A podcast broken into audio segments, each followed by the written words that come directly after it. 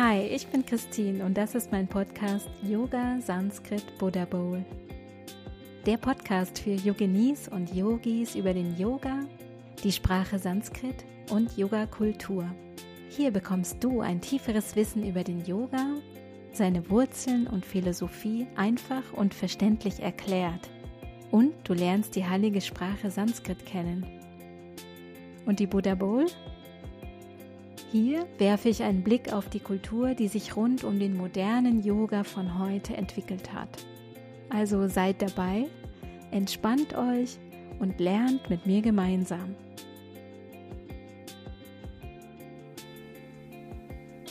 Es lebten einmal Parvati und Shiva schon lange Zeit miteinander auf dem Berg Kailash im Norden im Himalaya. Und Shiva, die immer wieder ausgegangen war und in den Himalaya-Bergen meditierte, ließ seine Frau Parvati wie so oft zu Hause und irgendwie langweilte sie sich. Sie fühlte sich einsam, sie wusste nicht recht mit sich anzufangen und sie fantasierte in ihren Tagträumen davon, dass sie auch einen Gefährten hätte. Sie hätte gern ein Baby und als Shiva dann wieder einige Tage verreist war oder außer Haus war, war sie traurig, allein gelassen zu sein. Und so begab sie sich in ihre Gemächer und sie badete gerne. Und aus den duftenden Sandelholzsalben und aus Kurkuma, Pulver und Rosenblüten machte sie sich ein schönes Bad und wusch ihren Körper sauber. Und aus diesem Ritual, aus diesem eingewaschenen Körper erschuf sie sich ihr eigenes Kind, nämlich den reinsten, wunderschönsten Jungen, den man sich vorstellen kann. Dieser Junge sprang auf und nannte Parvati Mutter. Und sie war stolz auf ihn und sie liebte ihn und hatte von nun an einen Sohn. Und wenn sie baden ging, dann bat sie ihn, sie zu bewachen.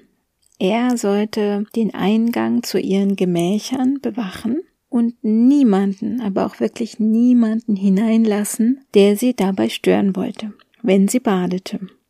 Und es begab sich natürlich genau zu dieser Zeit, dass Shiva zurückkam von seinen Unternehmungen und er war verschwitzt und er hatte Durst und er wollte seine Frau sehen und er wollte ins Haus gehen und vor seinem Haus stand nun dieser junge, schöne, attraktive Mann, Ganesha, Sohn von Parvati und nun auch Sohn von Shiva, den er noch nicht kannte.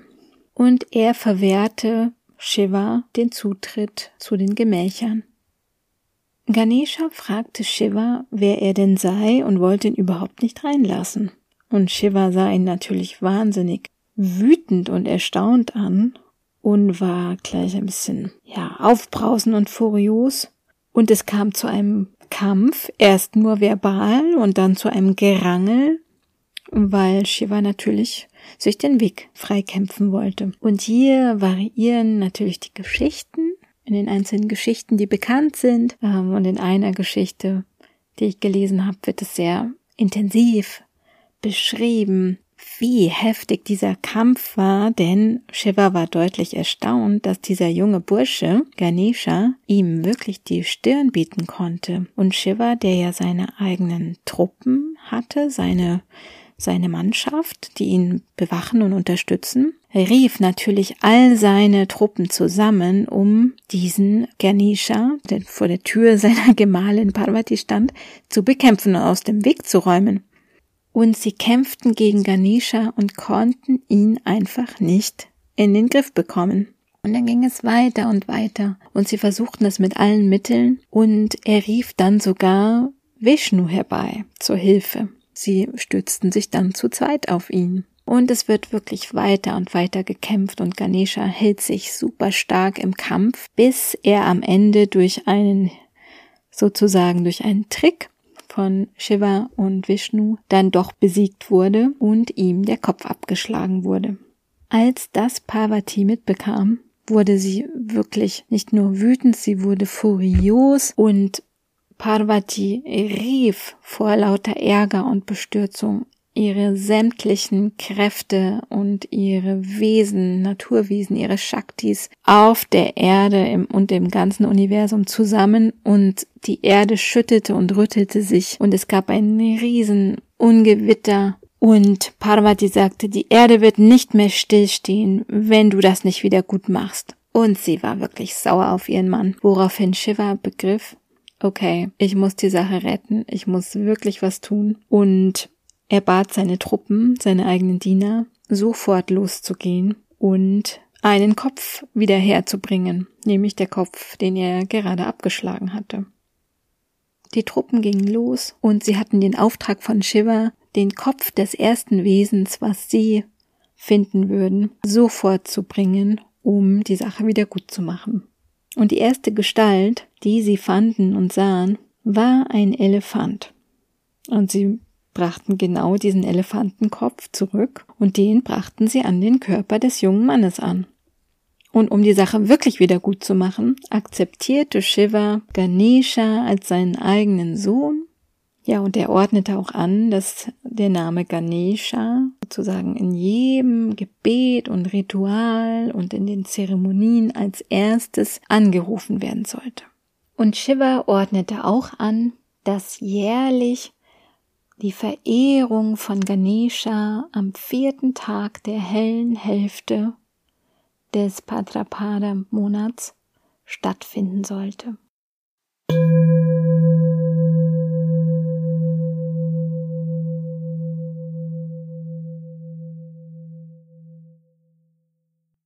Swagatam, willkommen zur neuen Folge und die habe ich euch ja schon in der letzten Folge angekündigt. Ganesha und die meist bekannte Geschichte über den Gott Ganesha habt ihr gerade gehört, nämlich warum Ganesha eigentlich diesen Elefantenkopf hat. In der letzten Folge Eine Million Götter habe ich euch erzählt, wie ich vor vielen Jahren in Indien den Gott Ganesha entdeckt habe also für mich. Und er war mir irgendwie gleich sympathisch. Und deswegen habe ich ihn jetzt auch als ersten sozusagen gefeatured in dieser Folge. Ich habe Ganesha dann später auf Bali auch wieder getroffen. Ich habe eine Weile auf Bali gewohnt bei meinen Gasteltern und jeden Tag traf ich Ganesha im Garten, denn meine Gasteltern hatten in ihrem Garten so eine Art Familientempel, wie das ähm, auf Bali so üblich ist. Und dort befinden sich jede Menge Skulpturen von hinduistischen Göttern. Bali ist ja eine indonesische Insel und Indonesien ist ja überwiegend islamisch, aber auf Bali wird eine, sag ich mal, besondere Form des Hinduismus gelebt und deswegen begegnen einem dort viele hinduistische Göttergeschichten und auch Darstellungen. Auch das Ramayana habe ich dort oft entdeckt, also Szenen aus dem Ramayana und der Affe Hanuman, ja, spielt dort auch eine große Rolle. Naja, und Ganesha hat mich auch auf Bali besonders in U-Boot, an dem kleinen Örtchen inmitten der Insel begleitet und bei meinen Gasteltern trug der sozusagen sogar ein schönes Tuch oder eine Art Schal. Und er bekam jeden Tag natürlich eine frische kleine Opferschale aus Palmenblättern gebastelt mit Blumen und Reis und meine Gastmama hat das jeden Morgen alles für ihn bereitgestellt. Ich merke, ich gerate ins Schwärmen, wenn ich da an diese Bali-Zeit denke. Ja, und bevor es losgeht, stelle ich euch natürlich meinen Supporter dieser Podcast-Folge vor, doTERRA. Wer einige Folgen von mir gehört hat, kennt schon die doTERRA-Öle.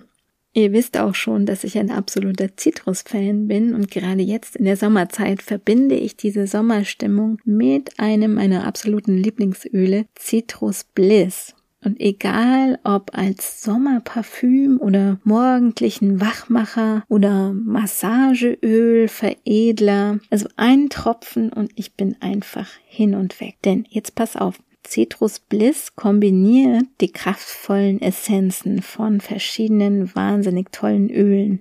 Die wilde Orange, Zitrone, Grapefruit, Mandarine, Bergamott, Tangerine, Clementine und am Ende noch einen Hauch von Vanilleschote. Und die alle zusammen verbinden sich zu dieser einzigartigen, tollen Mischung, die garantiert als Stimmungsaufheller wirkt. Naja, und wenn ich diesen Duft im Urlaub dabei habe, kann ich dieses Sommergefühl mit dem Duft auch in der grauen Herbst- und Winterzeit abrufen und mehr Fokus und mehr Klarheit gewinnen.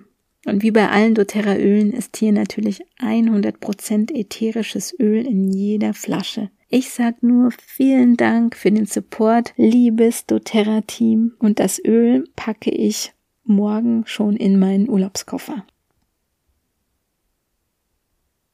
Eigentlich hätte ich die erste Folge über Ganesha machen sollen. Warum? Denn Ganesha wird immer als erstes angerufen. Also bevor du ein Projekt startest, bevor du in eine Wohnung ziehst, bevor du heiratest, bevor du deine Diplomarbeit abgibst. Haha, ich habe noch Diplom gemacht. Bevor du deinen Job antrittst oder auch vor einer Gottesverehrung. Ich erinnere mich jetzt auch noch daran, dass meine Lehrerin Gabriela Bosic ganz am Anfang der Yoga-Ausbildung also wirklich vor dem allerersten Ton, den sie gesagt hat, als Willkommen und als Beginn mit einem Mantra für Ganesha begonnen hat. Und das war ein wunderschöner Moment mit dem Harmonium und dem Gesang des Mantras, den ich nie vergessen werde. Und ähm, verbunden und unterstützt von Ganesha ist dieses Teacher Training von Gabriela definitiv geglückt. Und welches Mantra gibt es zu Ganesha? Ja, lass uns doch hier gleich mal damit einsteigen, bevor ich zu den Beschreibungen und Eigenschaften von Ganesha komme. Das Mantra Om Gam Ganapataye Namaha. Dieses Mantra besteht erstens aus Om, Om als Pranava-Silbe, Hiermit ist gemeint die heilige Silbe, also Om als die heilige Silbe, die ganz vielen Mantras vorangestellt wird. Über Om, das ist sein eigenes Universum. Darüber reden wir in einer anderen Folge. Dann Gam ist die Bija-Silbe, also ein Samenmantra. Es ist ein Ton, der einer bestimmten Gottheit, hier also Ganesha zugeordnet wird. Und Bija-Mantras werden besonders im Kundalini-Yoga oder auch in tantrischen Traditionen benutzt. Und es wird auch gesagt, dass Ganesha den Om oder den Pranava-Klang repräsentiert. Also hat wirklich eine ja, Vormachtstellung, könnte man fast sagen. Om Gam Ganapataye, das ist die dritte Komponente. Ganapataye kommt eben von Ganapati. Das ist ein Name von Ganesha und steht hier im Dativ. Also dem Ganapati Namaha. Und das habt ihr schon in einer anderen Folge gehört. Namaha heißt Verehrung oder Verneigung, wie bei Namaste. Und wer verehrt wird, steht damit im Dativ. Also Verehrung dem Ganapati. Das meint dieses Mantra erstmal sozusagen wortwörtlich übersetzt und darin steckt natürlich ganz, ganz viel mehr drin. Und dieses Mantra kannst du still oder auch laut sprechen für jeder Tätigkeit oder Ritus, die dir gelingen soll. Om Gam Ganapataye Namaha. Oder ein anderes Mantra dafür ist auch Om Shri Ganeshaya Namaha. Die Struktur und die Bedeutung ist wörtlich die gleiche oder ganz ähnlich. Und es gibt sogar auch noch eine Variante eines Gayatri Mantra, das dann sozusagen für Ganesha angepasst wird. Aber jetzt nochmal zur Bedeutung von Ganesha oder Ganapati. Ganesha ist der Herr der Truppen oder der Herr der Scharen übersetzt. Also Gana ist ein Wort, das heißt Gruppe oder Truppe oder Schar. Und Ghana ist einfach jetzt in diesem Kontext die Dienerschar von Shiva. Shiva als großer Gott, als Herr der Yogis, wie wir in der letzten Folge gehört haben, als einer der drei Aspekte von Gott. Und Shiva hat Ganas, also eine Truppe von Helfern, ähm, auch eine Truppe von Engelswesen wird es auch beschrieben. Und der Herr dieser Dienerschar wird Ganapati genannt. Ganapati ist eben einer der Beinamen von Ganesha. Ganesha hat auch noch wahnsinnig viele andere Beinamen, je nachdem, aus welcher Region Indiens man schaut. Und er wird wirklich in ganz Indien verehrt. Also sowohl die Anhänger von Vishnu, also die Vaishnavas, aber natürlich auch die Shivaiten und auch die Shaktas verehren Ganesha. Er ist damit so eine Art Universalgott. Auch im Buddhismus und im Jainismus wird er zum Beispiel verehrt. In der Mythologie gilt er als der älteste Sohn von Shiva und Parvati und mit Shiva und Parvati zusammen verkörpert er das Idealbild der Hindu-Familie. Er hat auch einen Bruder, der hat auch mehrere Namen.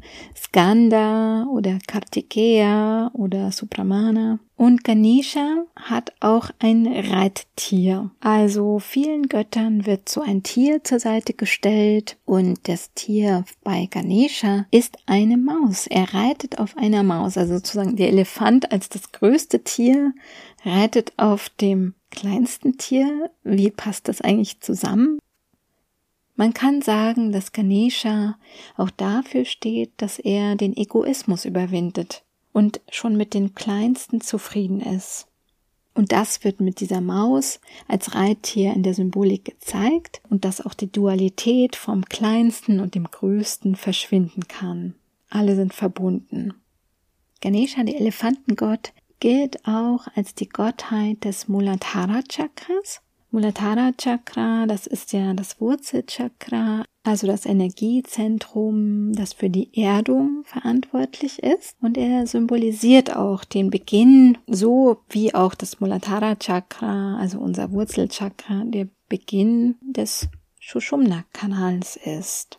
Wie sieht der Ganesha denn aus? Ich will ihn nochmal beschreiben. Aber ich weiß, jeder von euch erkennt ihn Sowieso. Er ist ja auch auf vielen Bildern, Aufklebern, T-Shirts, Tattoos, Schildern für Yoga-Studios irgendwie drauf. Ganesha hat normalerweise ja so einen dicken Bauch mit gelber oder rosiger Haut und er hat vier Arme und einen Elefantenkopf. Er wird dargestellt oft mit nur einem Stoßzahn. Dazu gibt es auch eine eigene Geschichte. Und äh, mit nur einem Stoßzahn, Eka Danta, wird er auch oft genannt. Also Eka einer und Danta Zahn. Manchmal wird er auch als Elefantengott mit fünf Köpfen dargestellt. Er hat, wie gesagt, vier Arme und in diesen vier Armen hält er eine Muschel, ein Chakra, also so eine Wurfscheibe, so ein Wurfrad, eine Keule und eine Wasserlilie.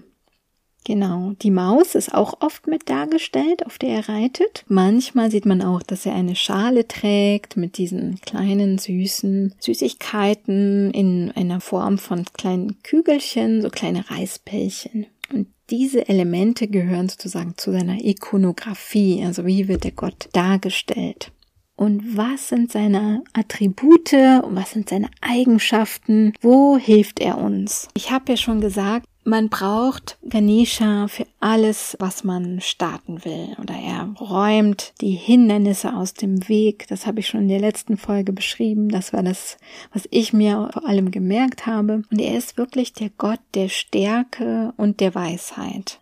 Er verkörpert die Weisheit und die Wonne und er ist auch ein Gott der Harmonie und des Friedens. Ohne die Hilfe von Ganesha kann, so ist die Vorstellung, kann nichts erreicht werden und kann eigentlich keine Handlung ausgeführt werden. Und man hält ihn auch für den Herrn der Literatur und Musik und auch den Zerstörer von Stolz und Selbstsucht und Eitelkeit. Also er hat wirklich jede Menge Eigenschaften, aber als der Gott der Stärke und der Weisheit, das steht im Vordergrund. Und das wird auch in diesem Purana, aus dem ich vorhin erzählt habe, diese Geschichte, wie er sich gegen Shiva wirklich in den Weg stellt und keine Furcht hat und wie er ja wirklich mit allen Kräften für Parvati, für seine Mutter gekämpft hat, das zeigt dieses Attribut Stärke. Ne?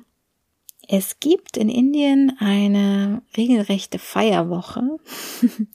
Mehr als das, sogar eine zehntägige Feier nur für Ganesha. Es wird genannt, also im Volksmund ähm, Ganesha Chaturthi, nämlich der vierte Chaturthi, der vierte Tag der sogenannten hellen zwei Wochen. Und die hellen zwei Wochen sind eben die zwei Wochen im zunehmenden Mond, im Mondkalender in Indien. Und der Monat ist bei uns in unserem Kalender so ungefähr August oder Septemberzeit und heißt hier Patrapada. Dieses Jahr ist diese Ganesha Chaturthi am 31. August, also jetzt demnächst. Da wird wirklich auch Ganesha in ganz Indien gefeiert und es wird praktisch sein Geburtstag gefeiert damit. Es in Indien so beliebt und das ist der heiligste Tag von Ganesha und dieses Ganesha Chaturthi Fest ist wirklich eines der populärsten Feste der, der Hindus und wird ganze zehn Tage lang gefeiert. Dazu werden auch riesige Statuen aus Ton, sehr, sehr kunstvoll gebastelt und wunderschön bemalt und am Ende der Feierlichkeiten werden sie ins Wasser geworfen, also in die Flüsse. Das gehört alles zum Ritual.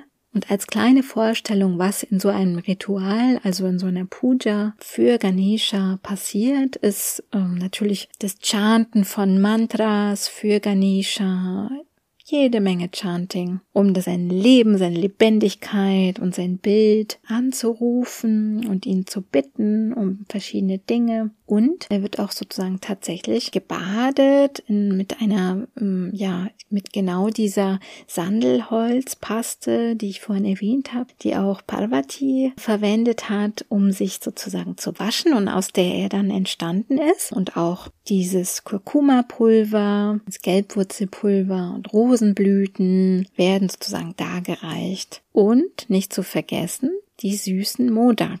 Reisbällchen oder Modakas, die werden ihm natürlich auch gebacken und hingestellt. Das ist wirklich so interessant, faszinierend für mich auch zu sehen, dass die Götter also einerseits ja in einer Verherrlichung, wie wir es vielleicht auch im Westen kennen, verehrt werden, aber auch immer wieder so als Kind. Also da gibt es das Konzept einer Verehrung vom Gott als Kind. Das finden wir auch bei der Krishna-Verehrung, aber hier ist jetzt das Beispiel auch, dass er seine Eigenschaft, dass er zum Beispiel die süßen Reisbällchen mag, auch so eher so auf eine Art und Weise, wie man sein Kind verwöhnt, vielleicht sogar verehrt wird.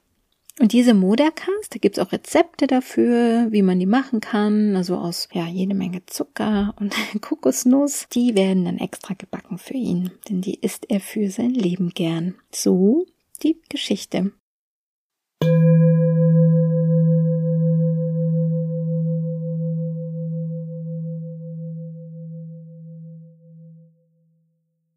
Ganesha hat wirklich ganz viele verschiedene Aspekte und das habe ich schon vorher beschrieben.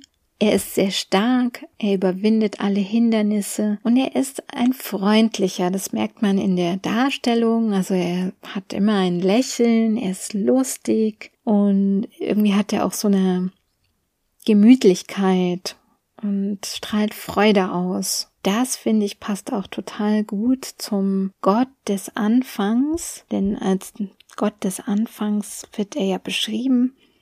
Und diese Anfangsfreude, das kennt ihr vielleicht auch, wenn ihr irgendetwas zum ersten Mal macht. Man sagt im Englischen ja auch Beginner's Mind. Das ist so ein offener Geist und etwas Freudiges. Und ihr wisst, das liebe ich auch, was Neues zu lernen. Diese Freude kommt von Ganesha. Ja, das heißt wirklich, dass man am Anfang eines neuen Projektes oder etwas, was beginnt, wirklich den Sinn hat, etwas Gutes zu bewirken und voller Vertrauen sein kann, weil man von Ganesha unterstützt wird. Du kannst dir dann sicher sein, dass Ganesha durch dich wirkt.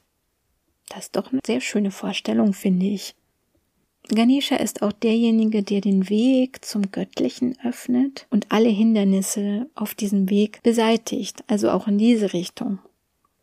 Und wenn du auf, auf der Erde, also hier in unserer Umgebung Erfolg haben möchtest, dann kannst du Ganesha anrufen und auch an ihn denken.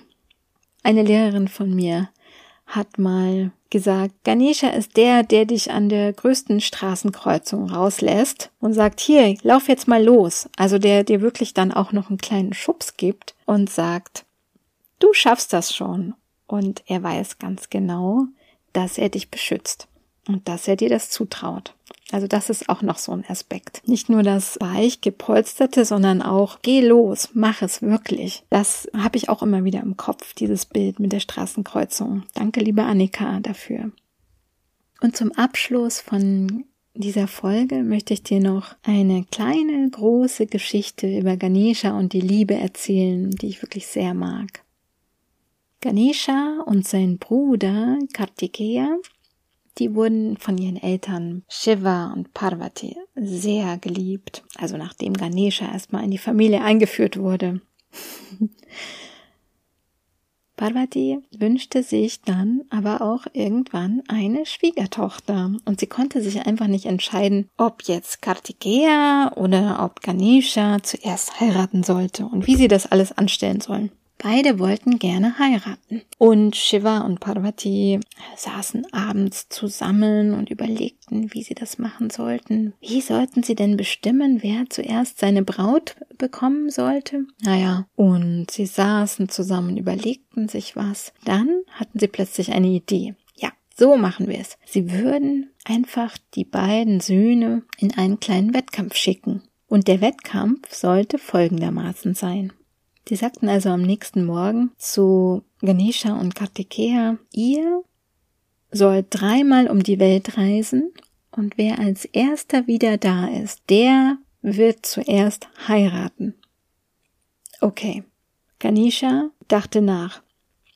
Und er wusste, er hat jetzt mit dieser Aufgabe ein echtes Problem. Er guckte auf seinen dicken Bauch und er guckte auf seine Maus und wusste, er hat nicht das schnellste äh, Reittier. Kartikeya, sein ebenfalls sehr, sehr starker Bruder, hatte sofort seinen Pfau, nämlich sein Reittier, bestiegen und war schon unterwegs und losgeflogen. Und er saß immer noch da und überlegte, was er jetzt tun sollte. Aufgrund seiner Möglichkeiten wäre es doch im Leben nicht möglich, den Kartikeya noch zu überholen oder überhaupt gegen ihn zu gewinnen. Und als er da so da saß ähm, und grübelte, kam ihm in den Sinn, wie er das lösen könnte. Er ging los im Garten seiner Eltern und er ging einfach um seine Eltern Shiva und Parvati herum. Einmal, dann noch einmal und dann noch eine letzte dritte Runde. Und dann setzte er sich einfach wieder in Padmasana, den Lotussitz, vor ihnen hin. Und Kartikeya kommt ungefähr zehn Minuten später von seinem Vogel herunter, sprang von seinem Pfau. Der war ein bisschen außer Atem und er verkündete aber ganz stolz, dass er ja nun gewonnen hätte. Und seine Eltern, Parvati und Shiva, schauten die beiden an und schauten auch auf Ganesha und fragten ihn, was hast du denn jetzt gemacht? Du bist doch gar nicht losgelaufen. Ganesha aber erklärte, dass er den Kailash, also diesen Berg, wo sie alle wohnten, gar nicht verlassen musste. Er sagte, Ihr seid meine Eltern und ihr bedeutet für mich die ganze Welt und euch habe ich dreimal umrundet. Also habe ich die Aufgabe als erster gelöst. Shiva und Parvati waren freudig, amüsiert, könnte man sagen, und waren auch sehr stolz auf ihre Söhne. Parvati sagte daraufhin als Ergebnis, dass Kartikeya von jetzt an für seine Stärke verehrt würde und Ganesha für seine Weisheit.